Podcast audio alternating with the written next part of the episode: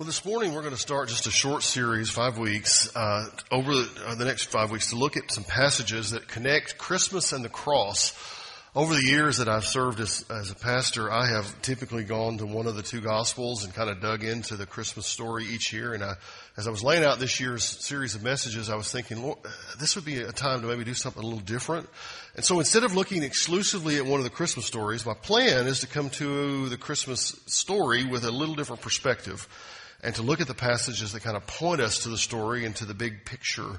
Uh, in so many ways, the two major holidays uh, in the Christian faith are Christmas and Easter, of course, and those are the two that kind of serve as pillars of our faith. In Christmas, we remember His birth, about the gift that He gave us. In Easter, we remember the work of Jesus defeating death, rising from the dead, and, and defeating sin and death. And so, as we move through the weeks, I want to encourage you uh, to look at the entirety of Christmas, of the Christian story, uh, from cradle, uh, cradle to grave to resurrection, because in this, in that possibility, in that arc that we find the possibility of new life. Now, I want to start with a passage that you don't normally typically associate with Christmas, one from Philippians, Philippians chapter four. Uh, if you remember the story, Paul had uh, helped plant the church at Philippi based on that Macedonian call. He came across the the Aegean Sea with him and his team, and they came across some women who were down by the riverbank worshiping God. Uh, one of them was named Lydia. And in that moment, uh, the gospel, uh, when they received Jesus, came to the European continent for the very first time. And then, of course, you know the story goes on in, in Acts that then the jailer at Philippi was saved and others were saved and a church was established there. And so that church had a, a very diverse background. You had wealthy merchants, you had poor uh, slave individuals, you had jailers who worked for the Romans, you had all kinds of people came together to create that church. Uh, and uh, created uh, a new life there in Christ.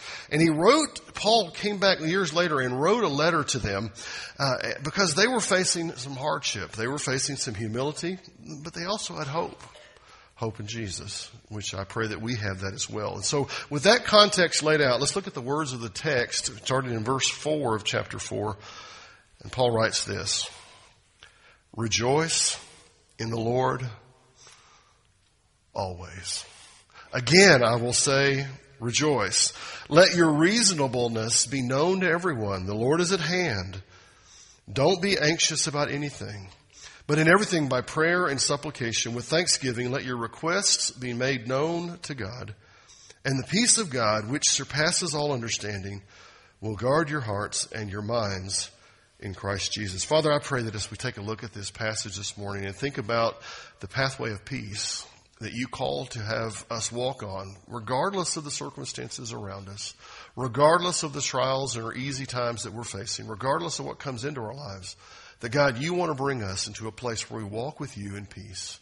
God, I pray that we would see that, we would take that into our lives, and Father, we would let you work a work in us that is truly miraculous and amazing. In Jesus' name, amen. Well, uh, in this passage, I want to point you to three decisions that we have to make before we find this pathway of peace. And as we enter this season of, of the year, I want us to be a people who say this to ourselves, maybe even to each other. I'm going to live as a person of peace. I'm going to live a peaceful life. I'm going to live a life that honors God no matter what goes on around me. Because I want to be a person that God would be pleased with in my life. So the first choice we have to make is this. We have to choose rejoicing. You say, well, I thought rejoicing comes from a response to the environment around me. I, I would tell you that I think the exact opposite is true in Christian faith that we have to decide that we're going to choose rejoicing. I suspect the first challenge we face if we're going to discover God's peace is this. We have to decide what our default response to life is. You know, all of us have a default in life. Some of us see the, uh, the glass as what? Half full. Some of us see it as half empty. Some of us see it as broken and not even worth holding anything together. you know, we all have different ways of looking at it. But, but Christians at Philippi, they're facing hardship, they're facing opposition, they're facing difficulties, and in that environment, it would have been very easy for them to become negative, to live lives going, oh, it's terrible, it's bad, it's all awful, it's bad. Uh, you know, kind of like we hear a lot today, right? People saying it's all bad. But through the entire letter, Paul has spoken about a recurring theme that comes in right here in verse 4 again uh, for like the 11th or 12th time in the book. And it's the, it's the word joy in some form or fashion. It's whether it's rejoicing or finding joy or being joyful. It's a choice that we have to make in life because, listen, we only got one life to live. We only have one path through this world, right? And we can either use it in a way that is negative and awful and terrible and pitiful, or we can choose rejoicing. One scholar noticed this, noticed, noticed, uh, noted this. He said, people who are very happy, especially those who are very happy in the Lord, are not apt either to give offense or to take offense. Their minds are so sweetly occupied with higher things that they are not easily distracted by the little troubles which naturally arise among such imperfect creatures as we are. And he goes on to say this joy in the Lord is the cure for all discord. I suspect Paul's thought here is basically this. If you can get yourself centered so much on the Lord, center your life so much on the way He is and who He is and what He's about, in, the, in that moment, you will find that you won't fall into the negativity around you. I don't know about you, but I, I've noticed negativity is everywhere, isn't it? I sometimes struggle with it in my own life. I want to become negative. I'm pretty sure that many of you struggle with that. It's part of who we are. But we have to choose to rejoice. It's entirely possible the Church of Philippi was dealing not only with internal strife between the diversity of people within the church, but they were also dealing with population uh, in general that would be attacking them. Philippi was a city that was a Roman colony where many of the former military guys in the Roman legion would go to live, kind of like moving to Mexico in your retirement. You'd go live in a cool, a really nice environment, a warm place on the beach almost. They were actually in the, in the hills, but they were still in a beautiful place. And they, they would have their preferences and their way and their background. And they would have struggles with these new Christians who had different things they thought and different ways they lived. And so the people who followed Jesus had to make a choice, just like we do. Will I choose rejoicing or not? But understand, this choice is more than just an internal decision. You say, okay, I'm going to be more rejoiceful. I want to be more joyful. I'm just going to do it. You ready? Let's just do it this season. That's not what he's talking about exactly. He's actually talking about not the idea of self-thought and positivity like, I'm going to be good. I'm going to be great. I'm not going to have any room for, what was the guy that used to say, no stinking thinking around here? You know, was that Zig Ziglar years ago that said that? Instead, the focus here is on the Lord. Because as they centered their lives on the truth of God, as we center our lives, as they center their lives on the truth of God, then what happens is the joy of the Lord begins to grow in their lives because it's part of their spiritual walk. So the choice we make is we're saying, okay, I'm going to live for the Lord. I'm going to let Him fill me with His presence. And it's the choice we all have to make. How are we going to live our lives? With the Lord or away. Second, we got to make another choice. We got to choose gentleness. Now you're going, I didn't see the word gentleness in the text. Look at the verse again. It says, let your reasonableness be known to everyone. The Lord is at hand. The word reasonable, uh, that's translated reasonableness is a Greek word, epieikes. There's no test later, so don't worry about writing that one down. But epieikes, it actually has an interesting broad, uh, breadth of meaning and the scholars who translate the original text into English so that you and I can read them, they struggle with this word of how to bring it in. If you look at different translations, you'll see different words here. Uh, you've got some that are reasonableness, like the ESV does. Another is gentleness. Uh, still others are mildness, uh, moderation, gentleness, unwillingness to contend says, I'm not going to be that way. The big idea, I think, is this. Even when we are absolutely certain we're right, any of you ever been there? I am certain I'm right. We choose to lovingly relate to those with whom we disagree. Boy, that's a word our culture today could use, isn't it? Have you ever noticed that so often when we get to a place where we have our decision, we have our opinion, and if somebody disagrees with them, we want, what we want to do at that moment is take them and pigeonhole them into this category that they're worthless and useless and they're no more over one issue. That's not reasonable. And that's not what children of God do. Think about the story of Jesus at Jacob's well. You remember that story? Jesus and his disciples have been in Jerusalem. They had to kind of escape town because they were going to get in trouble with the authorities. And so they headed north up into the region that at the time was called Samaria. And they stopped at Jacob's well. Yeah, that Jacob from the Old Testament. And the disciples said, well, we're hungry. So let's go down to McDonald's and get some food. That would be a modern interpretation of what they did, okay? What they did is they went to the marketplace in town to go get groceries so they could make a lunch for the team. And in the process, Jesus stayed at the well. Do you remember what happened when he stayed at the well? A woman shows up. Do you remember who she was? She was the Samaritan woman. We don't get her name, but we do learn a lot about her. What do we learn about her?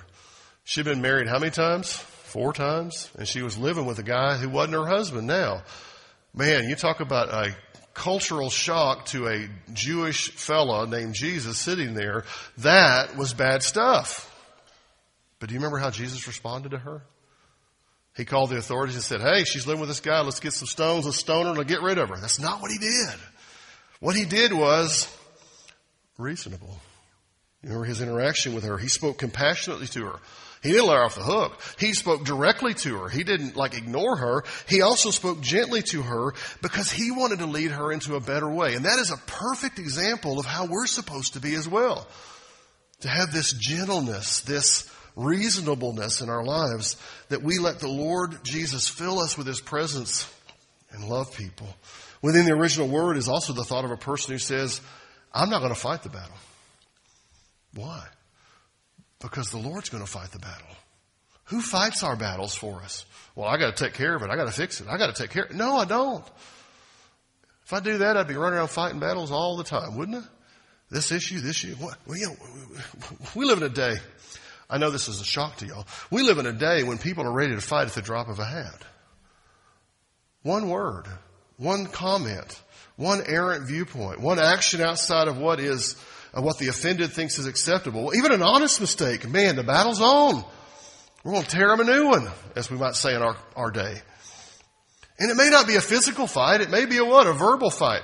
Have you ever gotten or watched, I haven't gotten in one of these, but I have watched social media battles go on between people. Back and forth, back and forth. And you go, oh my goodness. I got more important things to do with my life than to engage in that. Am kind of weird enough that I'll sit there and read some of them to see what they're talking about. But I think, man, I don't want to do that. I don't want to be that way. To take offense. There's coming a day, my friends, if we can grasp the big picture though, that God is on his throne, that he's in charge, he's in control, he's going to send his son to end the world one day, how do we not take up offense? Because we know that one day what's going to happen? God's going to settle it all out. He's going to bring it to an end, and it's all going to be done. And the better way to live is with gentleness with reasonableness because the Lord's at hand. Third choice we have to make is one we've talked about a couple times this fall because it really fit into this last series with James, but is the idea of prayerfulness, that we choose prayerfulness. Now what does that mean? Look at verse 6. He says, do not be anxious. Go with me? About what? Anything. Yeah, but I got this area that I'm going to be anxious about. I'm going to keep this part for me because I want to be anxious about this area because I'm not sure how this is going to work. He says, and by the way, the Greek here is very explicit and clear. It is a command. Do not. It's like when the kids are doing something they're not supposed to and you look at them and say, do not do that again. You ever had to say that to your kids? Yeah, me too. I heard it a lot when I was a kid. Dad would say, do not. Mom would say, do not. This is a command from God through the writer, Paul, to the church at Philippi. He says, do not be anxious about anything. Uh, that's not easy. But in everything, by what? By prayer and supplication with thanksgiving, let your requests be made known to God. So we, we have a call to choose joy. We have a call to choose gentleness. And then he says, here's a call to prayerfulness. When we stop to think about the overarching theme here is depending on God instead of self, a call to prayer is not unexpected. It's not even surprising if you think about it in that context. Because at the very heart, prayer is what? Let me give you a short definition of prayer. This is my short definition of prayer. It's saying this. It's my personal declaration of dependence on God. When I choose to not pray on a regular basis, I'm choosing to live my life independently of God. I can do this. I can handle this. I'll take care of this. I'll do this. I'll care there. When I choose to live my life prayerfully, I'm saying, God, I need you. It's my declaration of dependence. But notice the thought here. Be anxious for nothing. Not if you feel like it. Not if, if it's all going all right. Don't. He says, don't be anxious. Again, you said, okay, all right, here's our challenge. We got to not be anxious. Stop. What we, we so often as humans want to do this. We want to fix it ourselves. We want to take care of it ourselves. We want to do it ourselves. I'm going to do this. I'm going to do this. And I phrase these as choices, but ultimately they're a bigger choice behind the choice. And it's this, it's that we're saying, God, I'm going to choose to follow you. I want to choose to let you lead. So when we come to the Lord and say, God, I'm choosing to follow you and I'm choosing to have conversation with you, what we're saying is this, God, you're in control, you're leading, you're working all things for my good. And when we choose anxiousness instead of prayerfulness, we're saying, God, I don't need you. But I do. Why would we do that? The better approach is for everything, and I think Paul means everything, to be covered, slathered, soaked in prayer. You know, there's no area of your life, of my life, that God doesn't care about, that He doesn't want to have a conversation with you about, doesn't want to listen to you about. You say, well, I can handle this, and I can, you know, I can handle a lot of it, but I don't need to. I need to choose Him and my dependence. And he lays it out in a way that it's a twofold thing. He says prayer and supplication. Did you notice that in the text? There's actually a little bit subtle difference in meaning between those two. The former, prayer, is this communication with God. The latter, supplication, is saying, okay, God, I want you to do something. Would you move? We actually have to make the request, not because God doesn't know, but we need that declaration of dependence. We're saying, God, I need you.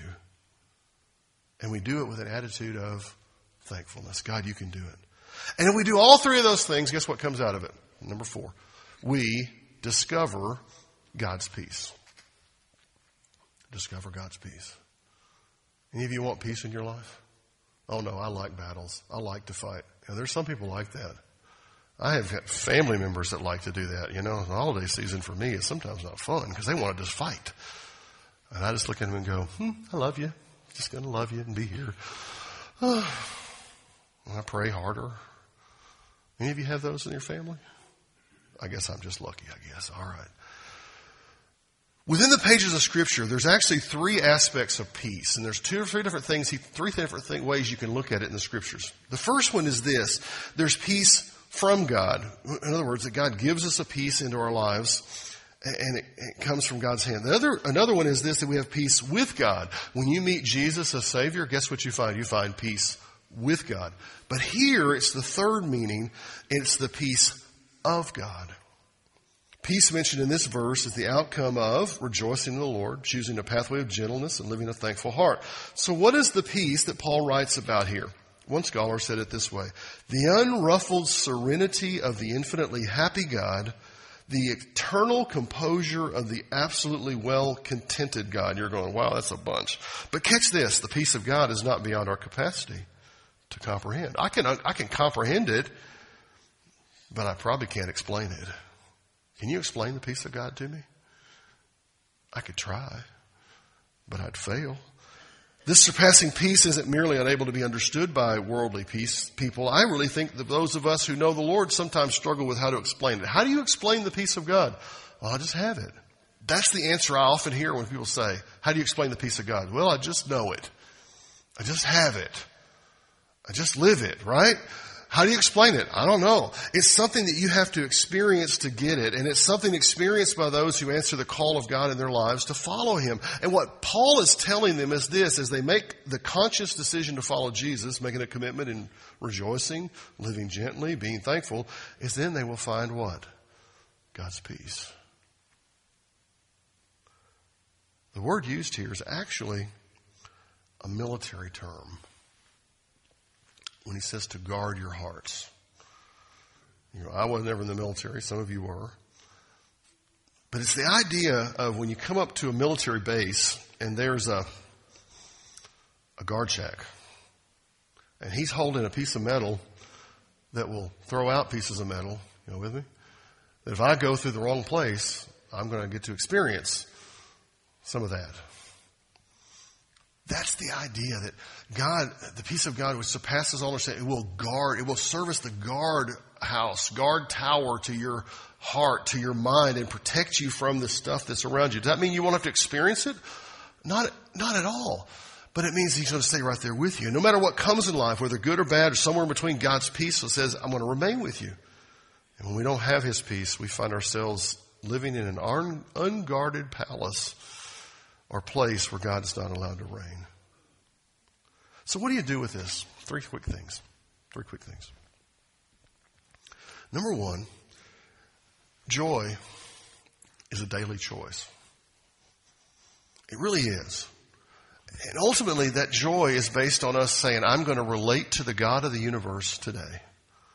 Not he's going to be out there somewhere and I know he exists, but we're actually going to relate to him and have a conversation with him and talk with him. You see, every day we wake up is a gift from God. I think the older I get, the more I realize that. The older family members get, the more I realize that's a gift. That we get to have that conversation. And He's given us the potential of living for Him and blessing those around us with His presence that's within us. So I can get up today, I can get up tomorrow, you can get up today or tomorrow and say, Today, this is the day that the Lord has made and I will rejoice. Y'all know that verse? Or I can rise up and say, Oh man, another day to struggle. Oh, my back hurts. Everything's terrible. I gotta pay bills. I gotta go do this. I gotta go. Y'all with me? Does that mean if we don't talk about it, it of course your back may still hurt, and yeah, you're going to still have to pay your bills, and yeah, you're going to have to go these, but we don't have to have a negative attitude about it, right? We have to say, I'm going to live my life with the Lord, in the Lord, through the Lord, and let Him work through me. Oh my goodness, we ought to be the examples of positivity, not negativity to the world we live in, folks, if we follow Jesus. Allowing Him to transform us from negative thinking to positive thinking. After all, those of us who know Jesus, we're living in the very presence of God. You ever thought about that? I think we know that, but we forget that, don't we? We forget that I woke up this morning. Why? Because the King of Kings and Lord of Lords has given me another day to live, and I want to be joyful in it. We've been immensely blessed. And that has nothing to do with what stuff we have and what stuff we don't have. We talked about in our Sunday school class this morning. That it's not about whether I have a lot or not. It's about who I have and who has me in the Lord. I'm reminded of the words of the writer of Proverbs. He says this The hope of the righteous brings joy. The hope of the righteous brings joy. You go, well, I don't know if I'm righteous or not.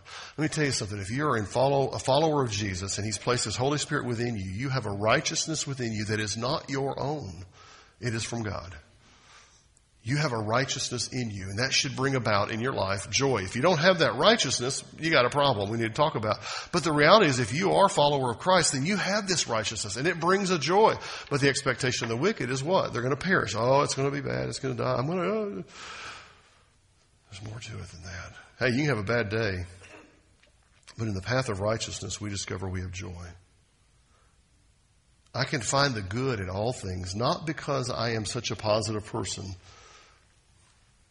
but because I serve a positive God that loves me and loves you. I love the old saying, God is good all the time. And all the time, God is good.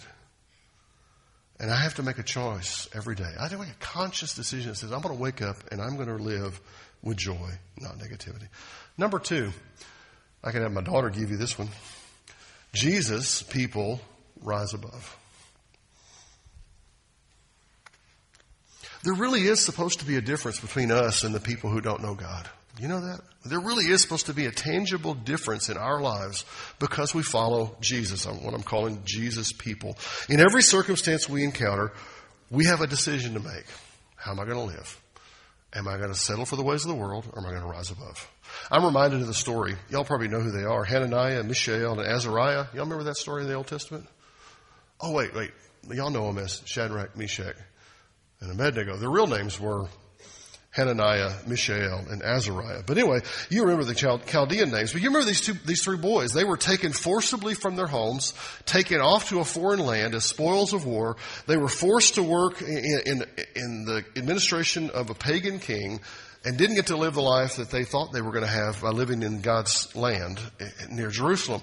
But they were also faced a day when the king decided he would set up this golden idol. You know, people in power, uh, especially in government power, seem to have come up with some weird ideas sometimes, don't they? I think I'll set up a golden idol and everybody lay down and fall down and worship it. Who in the world thinks of that kind of stuff, you know, except for those kind of folks? But anyway, that's what happened. As the day approached for this special worship service, you remember the story, the golden idol is set up and these three guys had a choice to make. Would they sink to the culture and do what everybody else was doing, or would they rise above. Everybody seems to be doing it. Must be okay. You remember what happened? Here's what happened. Daniel 3.16 says this, Shadrach, Meshach, and Abednego answered and said to the king, Oh, Nebuchadnezzar, we have no need to answer you in this matter. If this be so, our God whom we serve is able to deliver us from the burning fiery furnace, and he will deliver us out of your hand, O king. And it went on to say, and even if he doesn't, it's okay. The most important thing is doing what God calls us to do, to rise above and do what's right. I'm convinced whatever cost following God takes is always better than the cost that we will pay from rejecting His ways. You say, well, it's easier to not follow it sometimes. Yeah, I understand.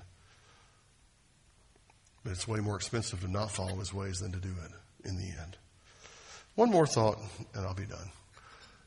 We've got to jettison anxiety. There's a thought I think we need uh, to, we all need to some degree, is that we have to say, I'm going to let anxiety go. And some of you might say something like this, but I don't know what will happen if I choose his peace.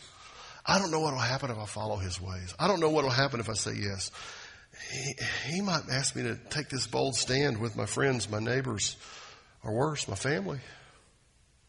I might find myself as an outcast. I don't think I can, I don't think I can let that anxiety go. I, I just, I, I, I'm afraid.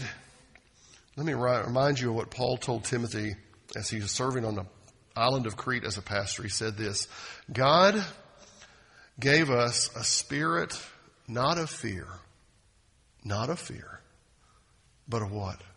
Power and love and self-control in Christ, this is what He gave you. You go, well, I don't feel like it. Let it loose in your life. You've got it. You just need to let Him work in you. The Spirit living within us as followers of Jesus leads us to find this inner peace, that tranquility. And as we walk in the Lord in the light of His Word, what a glorious way we find. We see where He leads, we do what He says, and we choose to what? The old song said? To trust and obey. But let me remind you this pathway of peace is unattainable, unattainable without a relationship with God. It's unattainable until you come to the place where you say, God, I need you more than I need anything else in life. I need to follow you.